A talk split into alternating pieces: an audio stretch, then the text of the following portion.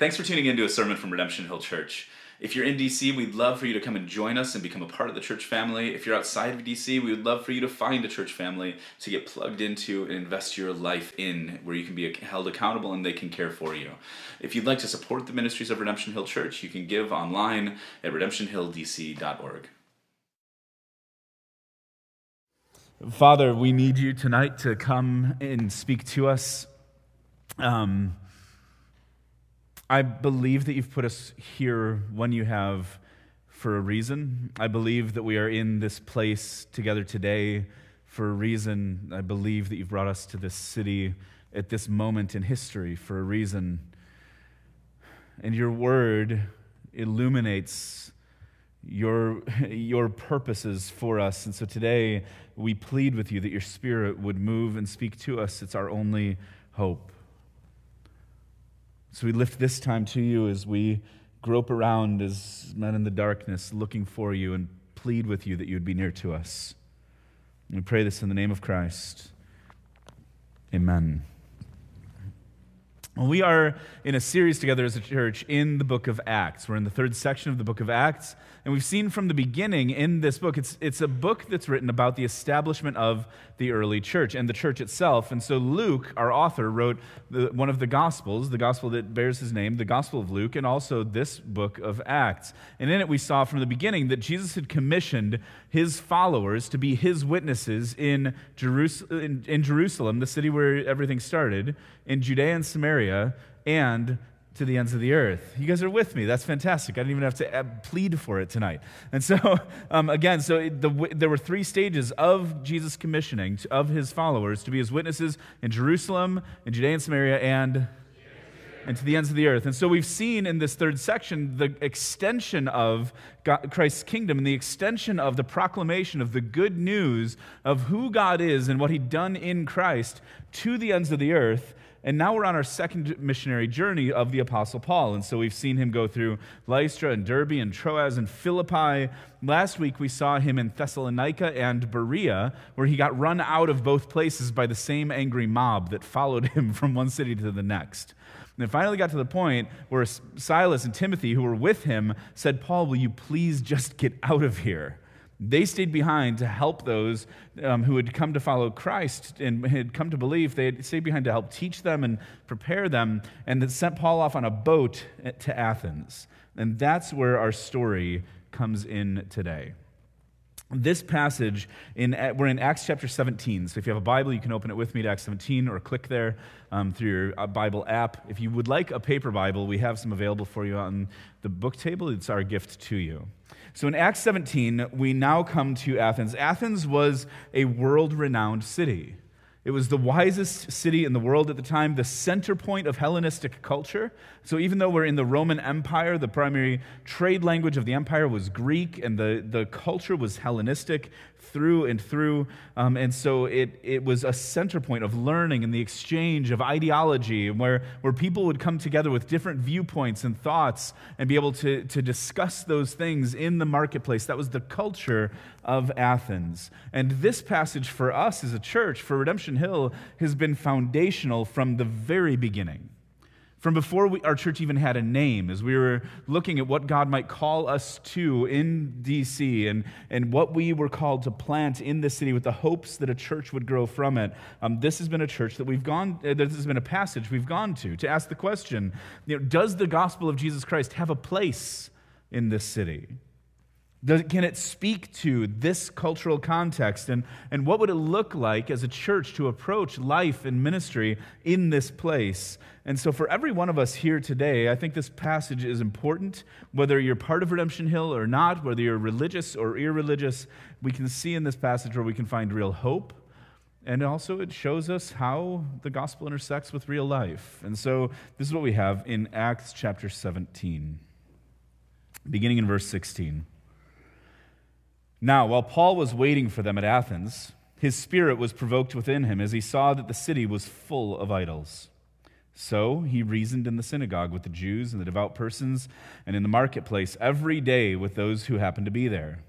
Some of the Epicurean and Stoic philosophers also conversed with him, and some said, What does this babbler wish to say? Others said, He seems to be a preacher of foreign divinities, because he was preaching Jesus and the resurrection. And they took him and brought him to the Areopagus, saying, May we know what this new teaching is that you're presenting? For you bring some strange things to our ears, and we wish to know, therefore, what these things mean. Now, all the Athenians and the foreigners who lived there would spend their time in nothing except telling or hearing something new. So Paul, standing in the midst of the Areopagus, said, Men of Athens, I perceive that in every way you are very religious. For as I passed along and observed the objects of your worship, I found also an altar with this inscription To the unknown God. What therefore you worship as unknown, I proclaim to you.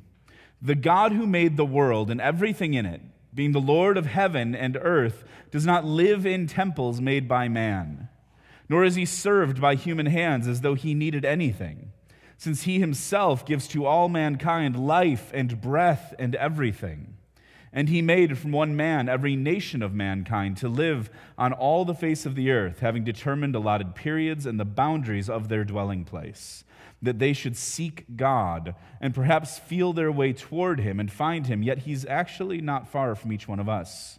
For in Him we live and move and have our being. As some of your own poets have said, for indeed we are indeed, for we are indeed His offspring. Being then God's offspring, we ought not to think that the divine being is like gold or silver or stone, an image formed by the art and imagination of man. The times of ignorance God overlooked, but now he commands all people everywhere to repent, because he has fixed a day on which he will judge the world in righteousness by a man whom he has appointed, and of this he has given assurance to all by raising him from the dead. Now, when they heard of the resurrection of the dead, some mocked. But others said, We will hear you again about this. So Paul went out from their midst, but some men joined him and believed, and among whom were also were Dionysius the Areopagite and a woman named Damaris and others with them. This is the word of the Lord. Thanks be to God. And so Paul gets to Athens. He was sent on again. He got run out of two cities consecutively by a rioting mob, by the angry rabble, was, is what the ESV called it. Um, and this is something we've seen in Paul's ministry so far that he consistently had these run ins where it seemed like he was constantly, like, barely skirting out with his life. In his first missionary journey, he got dragged outside of a city and stoned and left for dead, and, and then got up and went back into the city, and the next day continued on his journeys. And so Paul has certainly shown a resilience in ministry. Um, but still, when he gets to Athens, I, I think here, I mean, if I put myself in his shoes, or if we imagine what it would have been like for him, I mean, at this point, his travel companions, Timothy and Silas, were left behind in Berea. He was sent there alone, and he gets to the city.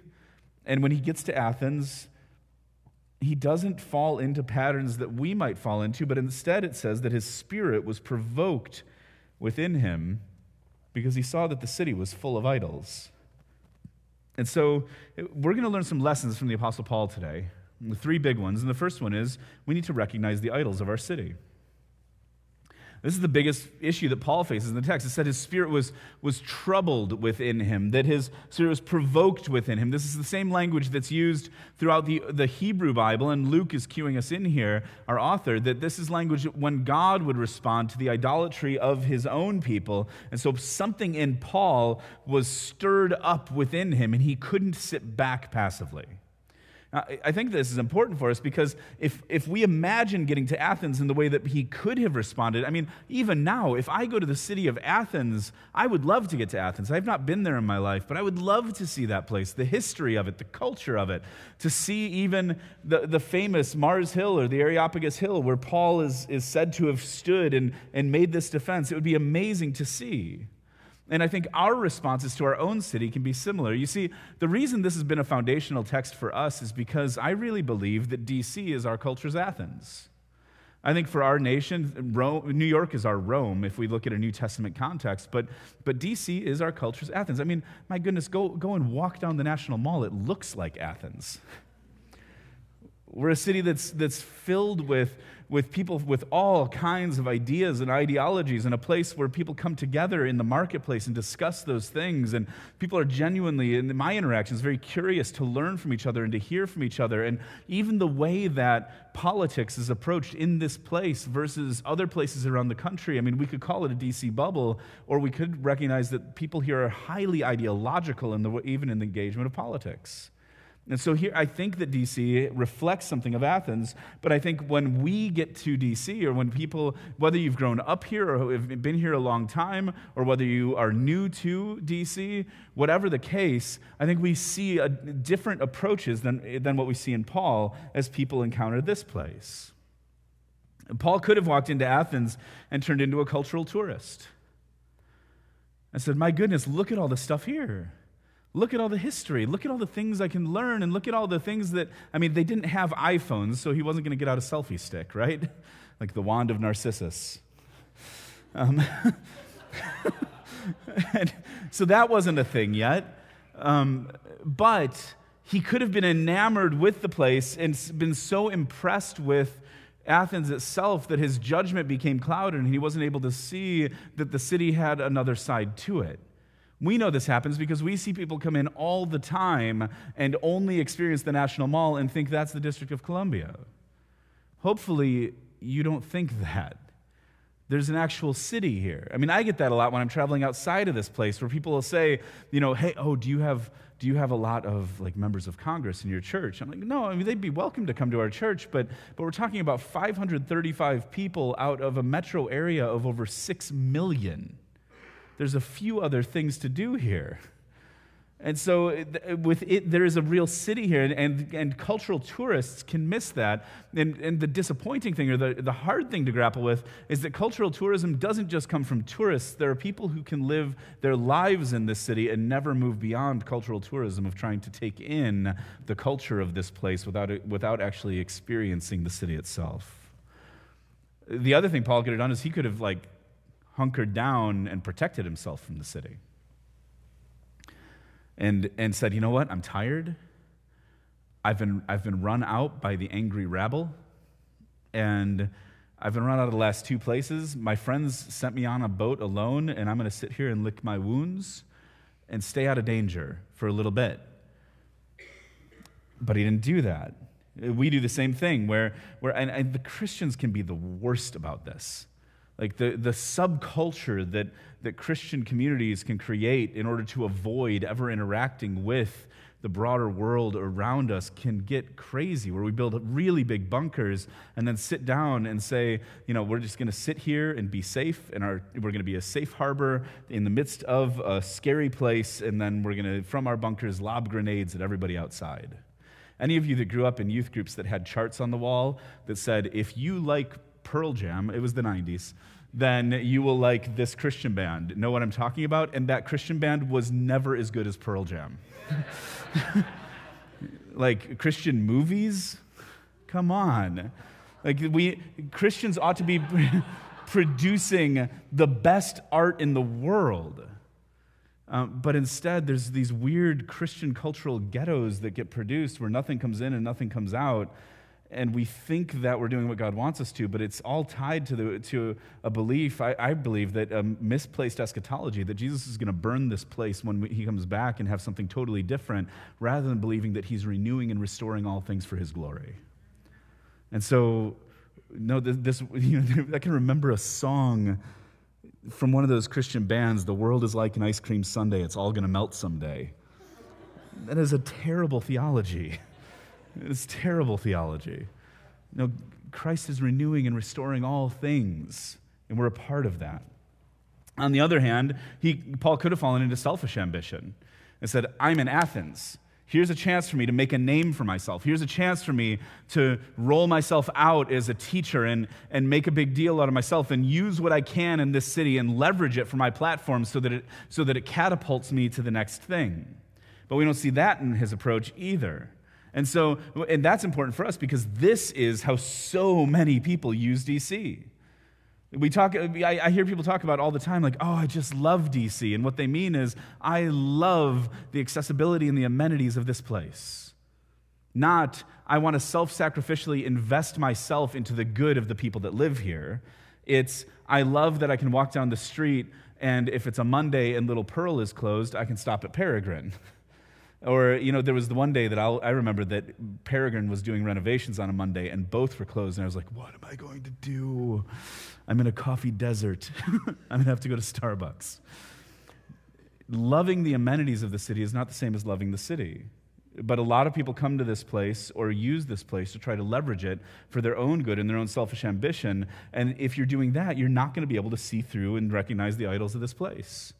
Paul saw through the great culture of the wisest city on earth at the time, and he set his heart on, or his heart was set on something deeper.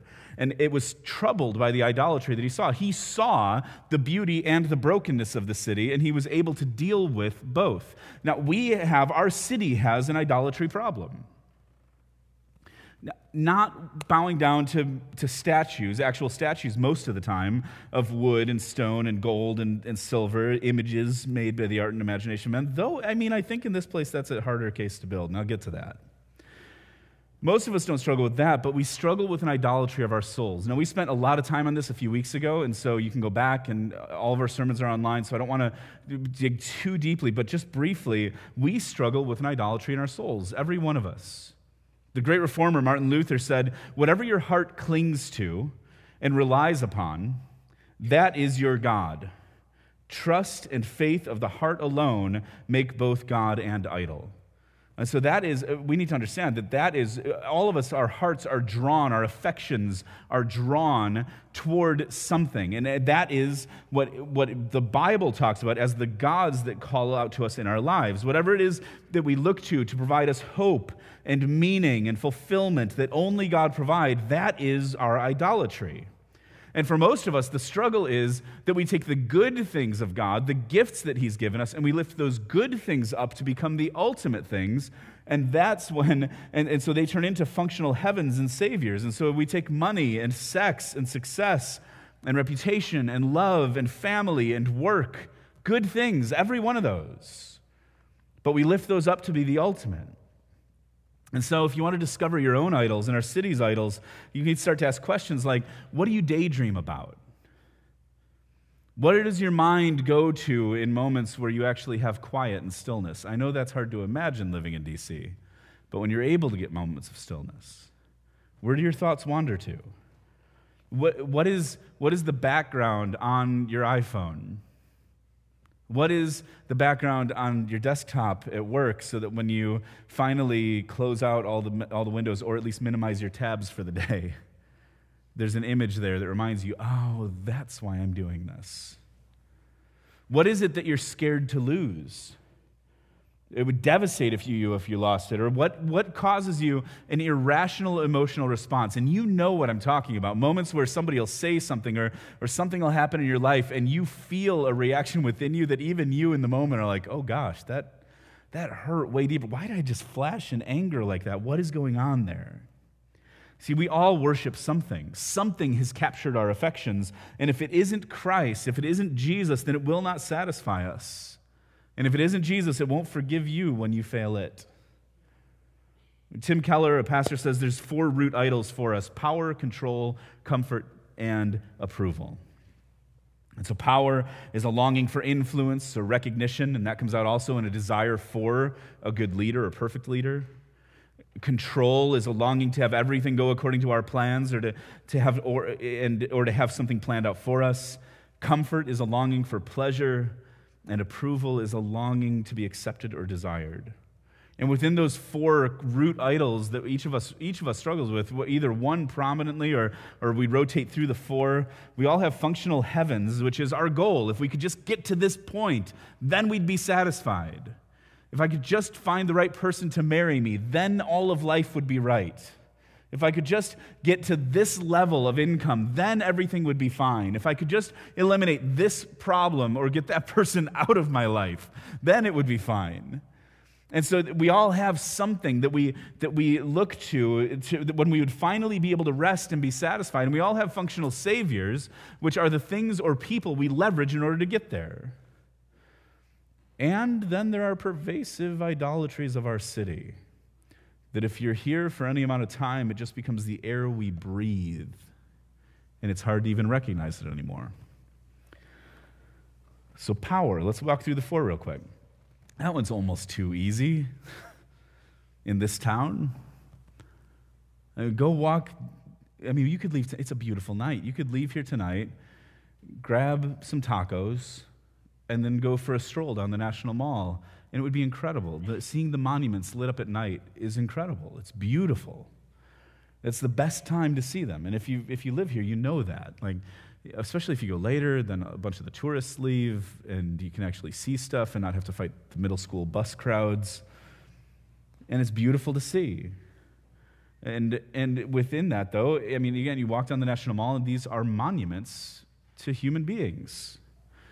And and some of them, even people that we love and respect, I mean, it's hard to say anything bad about Abraham Lincoln, right? But have you ever realized that when you walk into the Lincoln Memorial, we actually have an image of this, if we could put it up.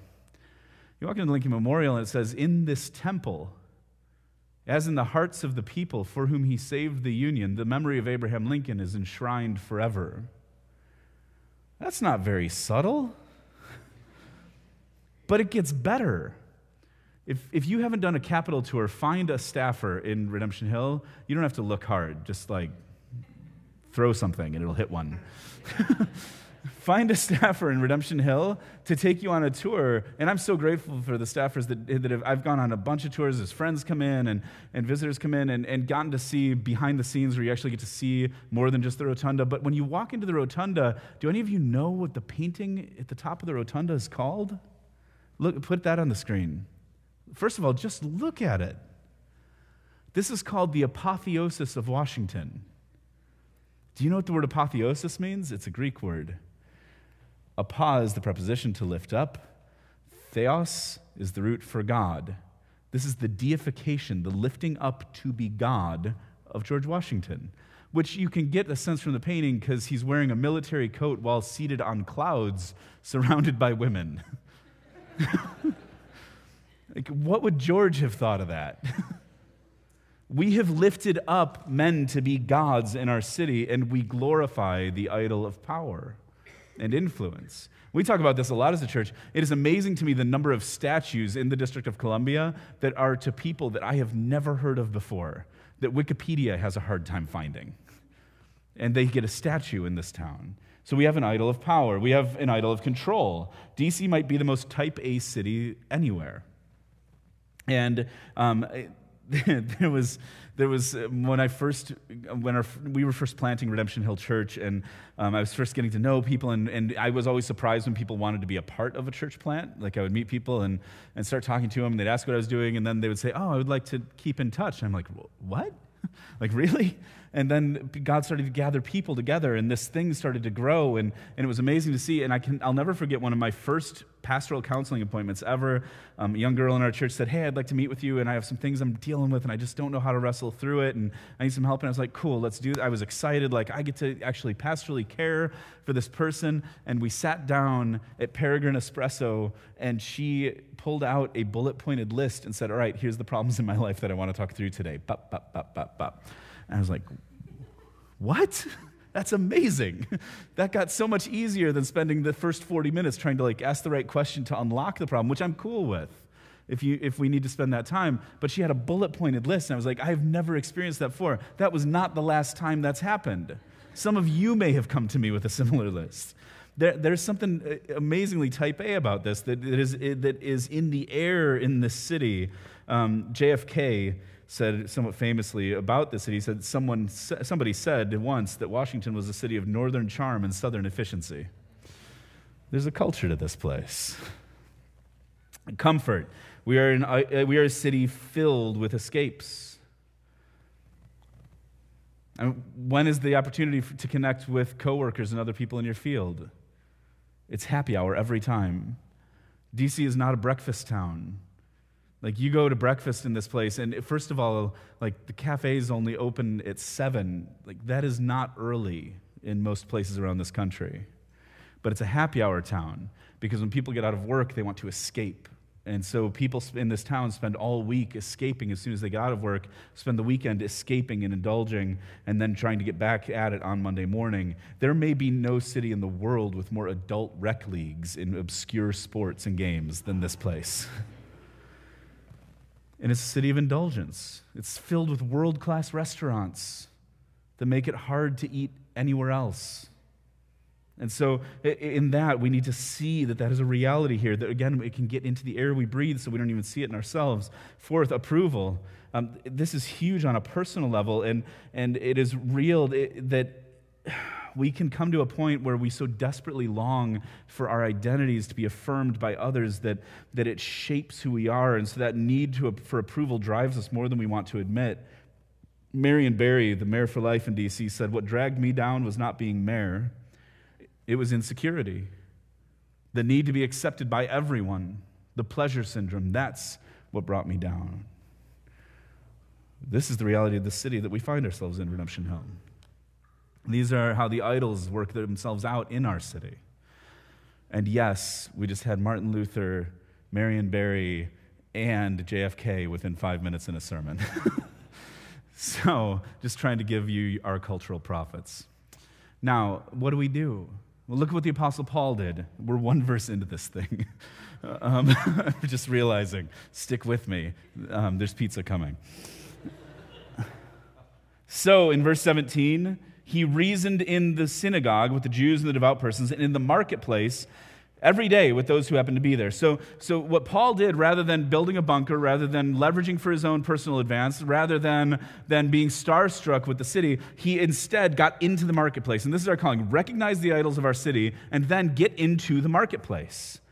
Paul faced idolatry here, and in Athens, what he was facing was first, there were three aspects that he was facing in Athens pluralism, Religious pluralism was mandated imperial policy because it's how the Roman government kept control over its territories was to allow people to worship their own gods. And so you had to accept pluralism and pagan religions were just a way to believe.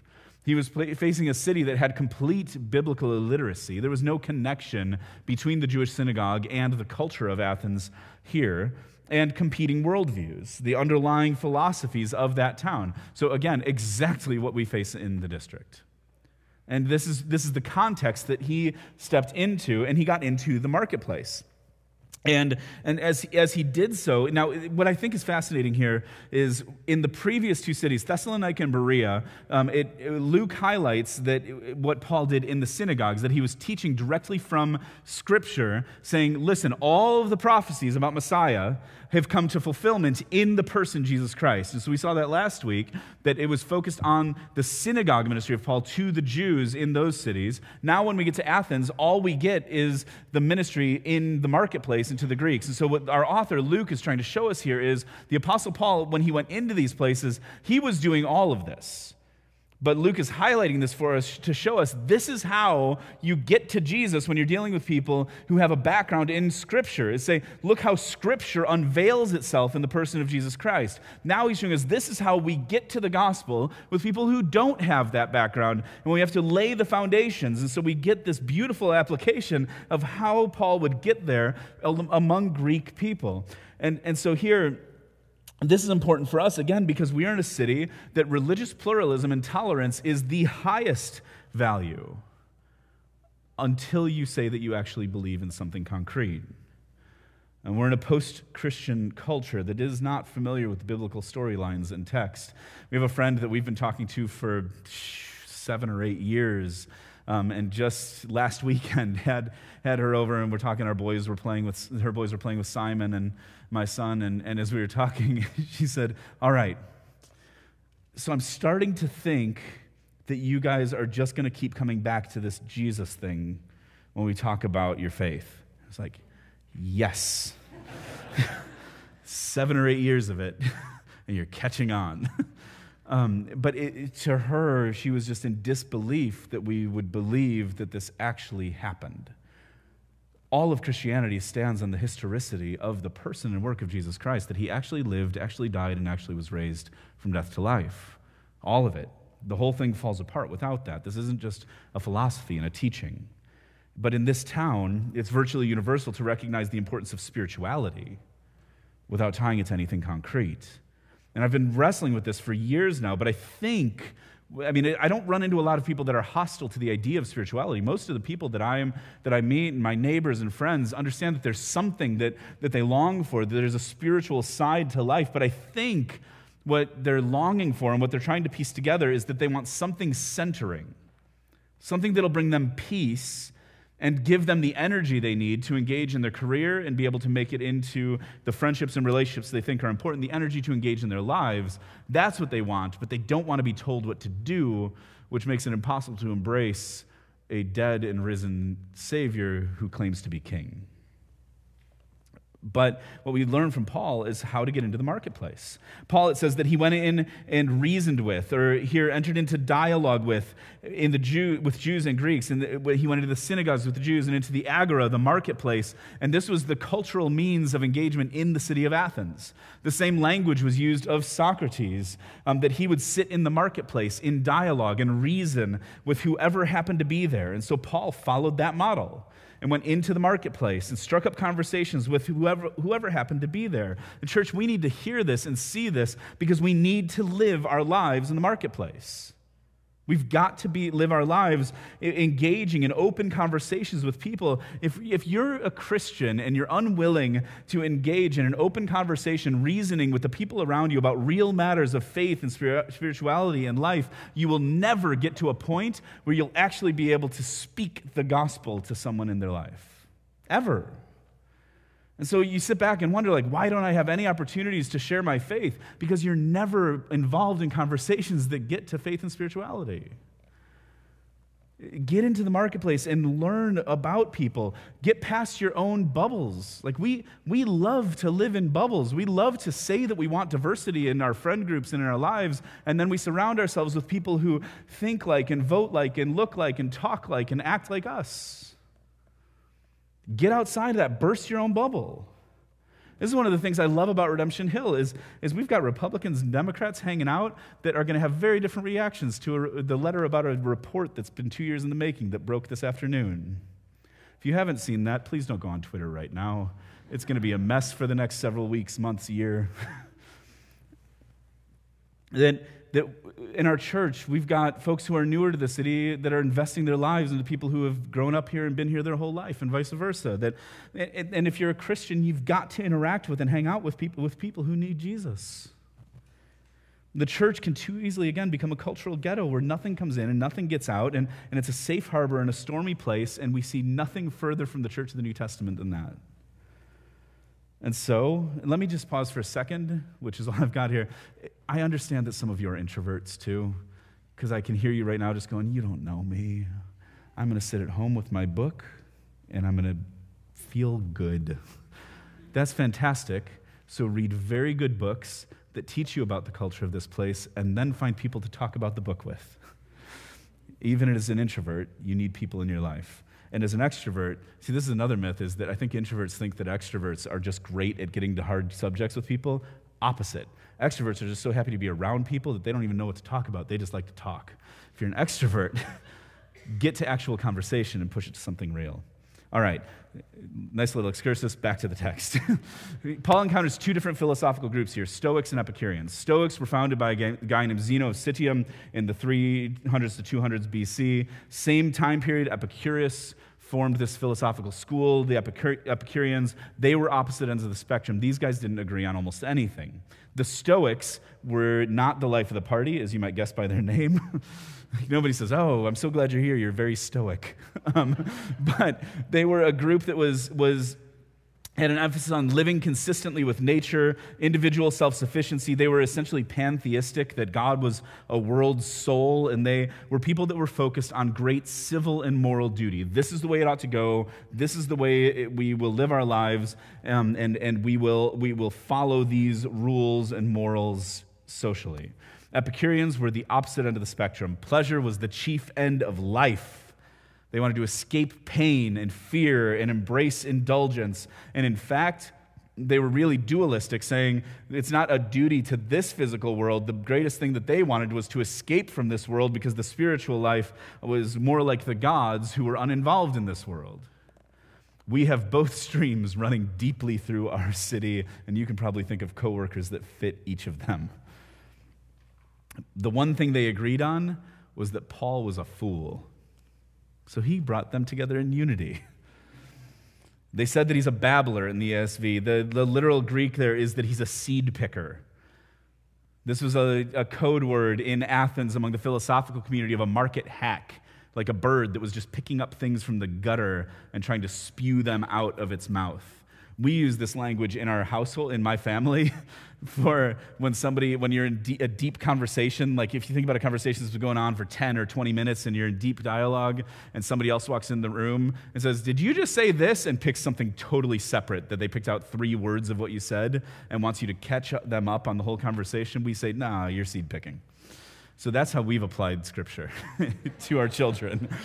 But what they're saying here is Paul doesn't have a coherent system. They couldn't understand it, they couldn't get their minds around it. They're saying you're a market hack that's just picking up bits of things. What are you even trying to say? So that's when you get the context here when, he, when they're saying to him, What is this new teaching you're presenting? You're bringing strange things to our ears. We want to know what these things mean. And so they bring him to the Areopagus, which was the philosophical court of Athens and actually had moral jurisdiction in the city. They bring him there because they're just trying to get to the bottom of what are you even, what are you even saying? They also call him a propagandist for foreign gods, which is a big charge because that's actually what Socrates was brought down on.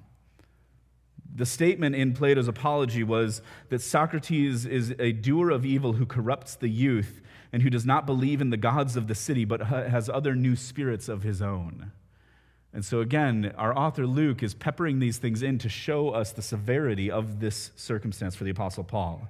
And so, here, but he's, he's out in the marketplace, he's engaging the worldviews of the city, he's getting to know, he even gets to know their poets. And that's why when he stands up, he quotes their poets. He quotes Epimenides from Crete, he quotes Aratus as he's proclaiming the gospel. And so, you might notice that Paul, it is a robust biblical theology that he ends up preaching, but in the midst of it, he's not quoting Bible verses to people that don't have have an understanding of the Bible. He's quoting the poets that they know because he's learned the language and the poetry and the culture of that place in very short order.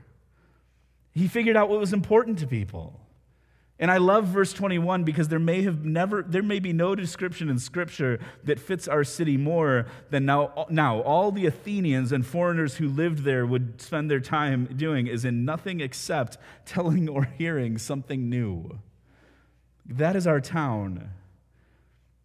And so Paul serves a great, as a great example to us that we can engage with everyone who's interested in, and try to win people and not arguments, but posture ourselves with a holy curiosity to learn our city, to learn the people we interact with. And you cannot ever learn this city.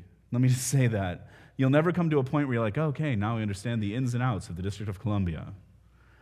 Because everybody you meet has a different story. And everybody you meet thinks different things and has different backgrounds and different experiences that have shaped them. And we can learn people and a place over time.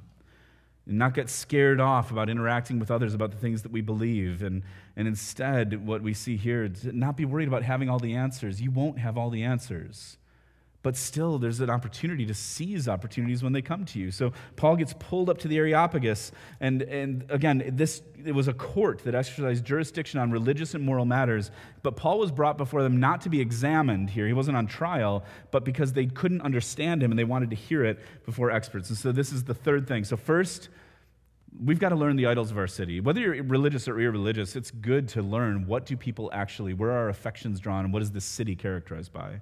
Second, get into the marketplace. Invest into people, learn the culture of this place. And now, particularly if you're a Christian, I want to say seize opportunities when they're brought up. Paul's right up there. He was given this opportunity and he seized it. He didn't, he didn't shrink back. He didn't get scared. He wasn't intimidated by the setting. He, he instead stepped up and said, All right, here's what I've noticed in your city. And he works his way in and does it beautifully. And here too, we need uh, an encouragement. When opportunities come in front of you, seize them, grab a hold of them. Don't let them pass you by. And you know when this has happened in your life. I know it's happened in my own. When somebody says something, I'm like, oh man, I wish I could go there, but I'm scared because I don't want them to reject me because I have an idol of approval. That's not usually what I think. I usually just go, oh. but if I was to diagnose my heart later, that's, I think, what I would say. And I think there are times when Uh, hear from Christians, just again, as a quick aside, what I hear, hear from, from Christians, from people who love Jesus and want to be a part of the advance of his gospel because it'll help and bring healing to people in their lives, where I'll hear, oh gosh, I just wish I had faith like that person. I wish I, I wish I had an evangelistic gift like that person that I know. And I want to tell you today what a pastor has told me. If you bemoan your lack of faith, then I encourage you to simply think of what you might do if you did have more faith, and then do it. Because your faith will follow. If you put yourself into a situation where God has to move, then it's going to put you in a situation where you're also dependent on God to move. If you allow yourself to sit back comfortably in control of the circumstances of your life, you're not going to be in a position of dependence to see God move in your life. And so, what do we do when we get an opportunity? Well, what we see Paul do first, he finds common ground. He stands up in the midst of the Areopagus and says, Men of Athens, I see that in every way you're very religious. For as I passed along, I observed objects, objects of your worship, and I found also an altar with this inscription to an unknown God. Therefore, what you therefore worship as unknown, I proclaim to you. Now, here, people have taken this different ways. Some have said that Paul was like kind of buttering up the Areopagus, saying, Hey, you guys, you are so religious. I, I don't think so because it was actually illegal in Athens to compliment the Areopagus um, because they just wanted straight arguments. So that probably wasn't the case. Um, some have taken this to be more sarcastic and deriding. And so, like, if you read the King James, if any of you have that open tonight, the King James says, I perceive that in all ways ye are too supersti- superstitious. And I don't think that's what Paul was doing either. I think he was just making observations about what he saw in the city, saying, hey, here's what I've noticed. I've walked around, you guys have altars everywhere. They, I mean, they, eh, God, all of the gods, every gods that you, people had never heard of, because they were because in a in a, a polytheistic system, you had to be worried about what if we missed one. And so they even had an altar to the unknown God, saying, Well, if we've missed one, maybe that'll be sufficient. So if we offer sacrifices there, then the God we didn't know will go, Well, at least they've noticed I was unknown. And so Paul takes that and says, All right, we've got some common ground here. Let me tell you about that one. And what we get is the gospel in all of its beauty and grandeur. But he starts with common ground so we can speak the same language, and we need to learn to do the same thing. If we walk in to a place and just start quoting scripture that people don't know or believe in, it's not going to get anywhere. And he preaches the gospel winsomely and boldly. And look at what we see. If you're, listen, for those of you who are here and are not Christians, whatever you think you know about Christianity, Whatever you've experienced of Christians or churches that's been negative, whatever you've seen about the politicization of this faith, please understand and allow um, the Bible to speak for itself because this is the gospel we proclaim. This is the good news. And so here's what Paul has to say there is a creator. The God who made the world and everything in it. He's saying, Look around you, everything that, that we see.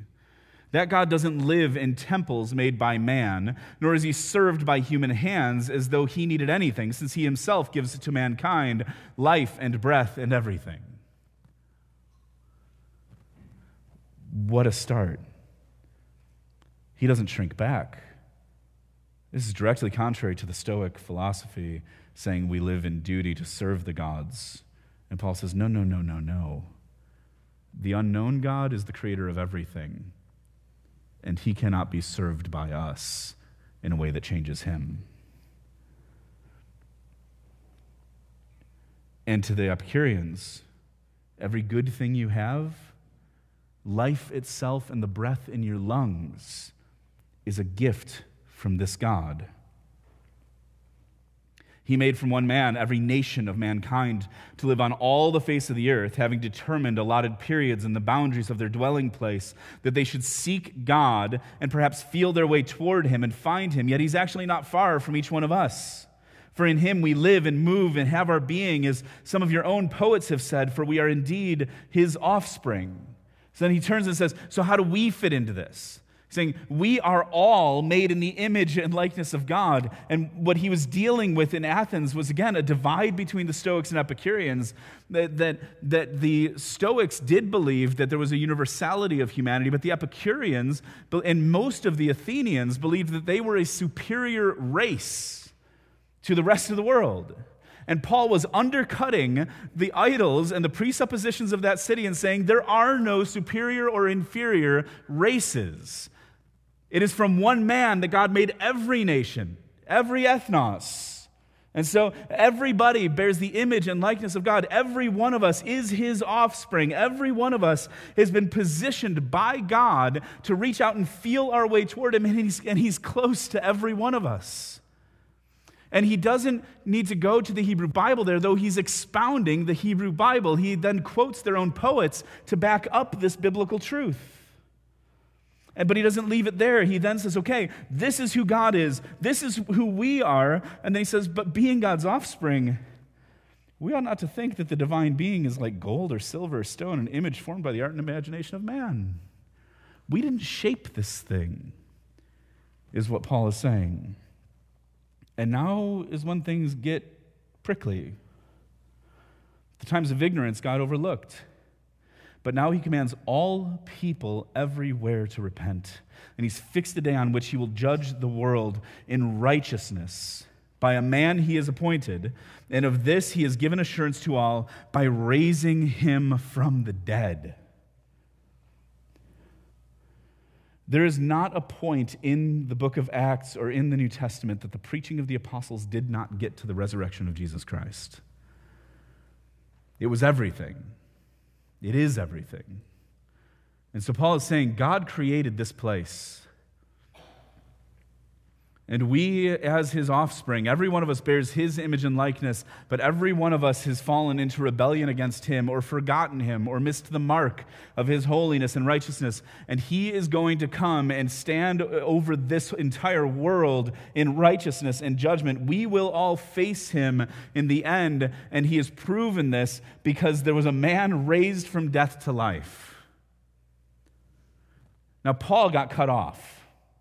It says that he got mocked at this point. The idea of resurrection for the Epicureans would have been idiocy.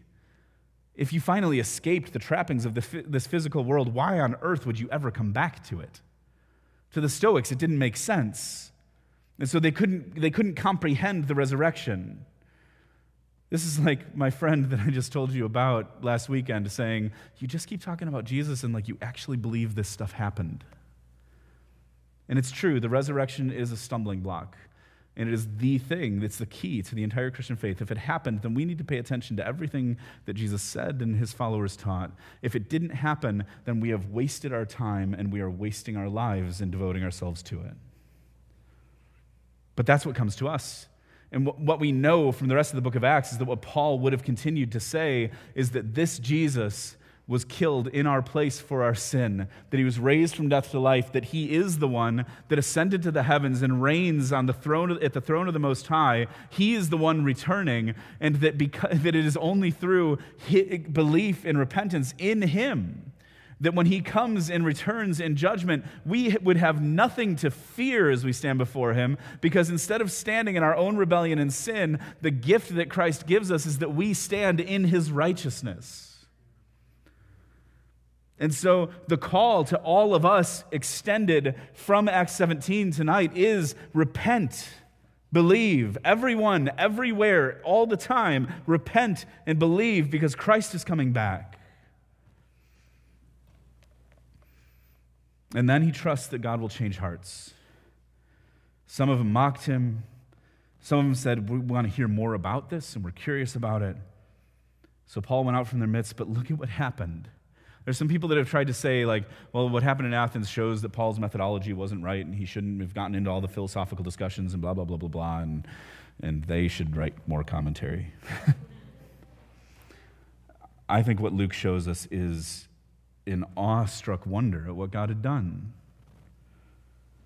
Some men joined them and believed. From the Areopagus, Dionysius, an Areopagite himself, turned to Christ that day. Damaris, a woman, and others with them, people came to faith even in Athens.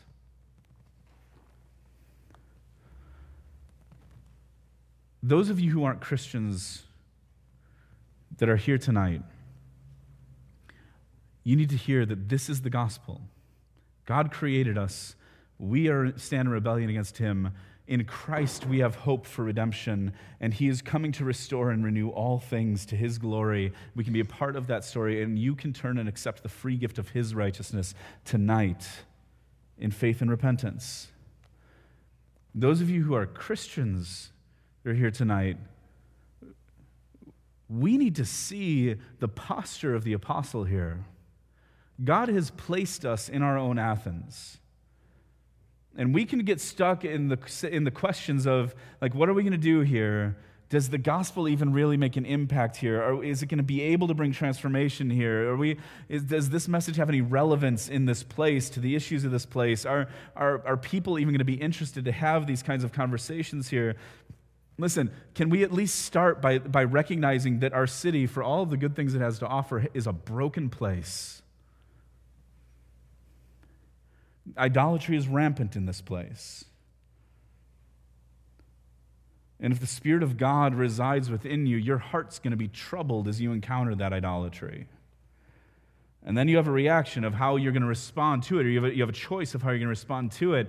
But l- let's commit together as a church to get into the marketplace to, to try to burst our own bubbles and cross lines and get into, into, into real life and relationship with people around us that God has placed in your workplaces, in your neighborhood, in, in you know, when, wherever you are, whenever you're there, and to seize opportunities when they come.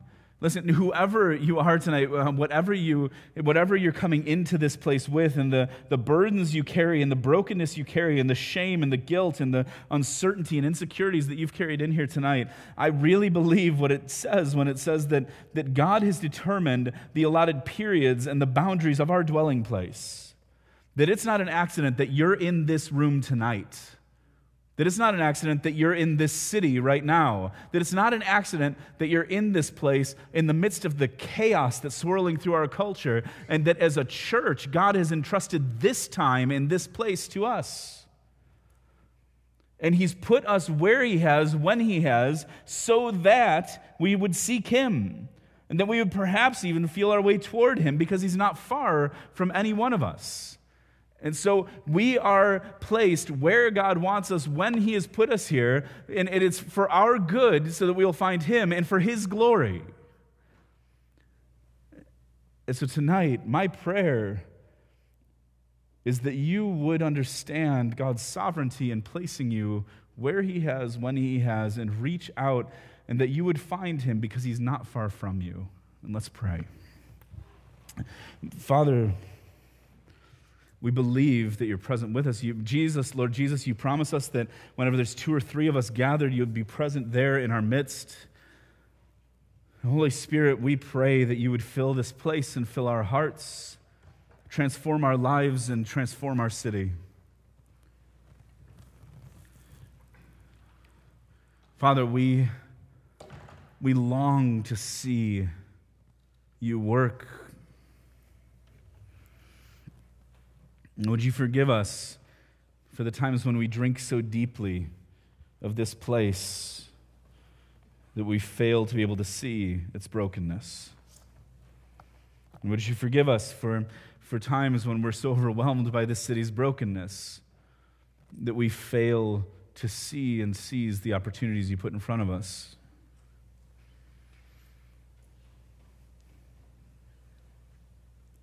And Father, I pray that tonight you, by your Spirit,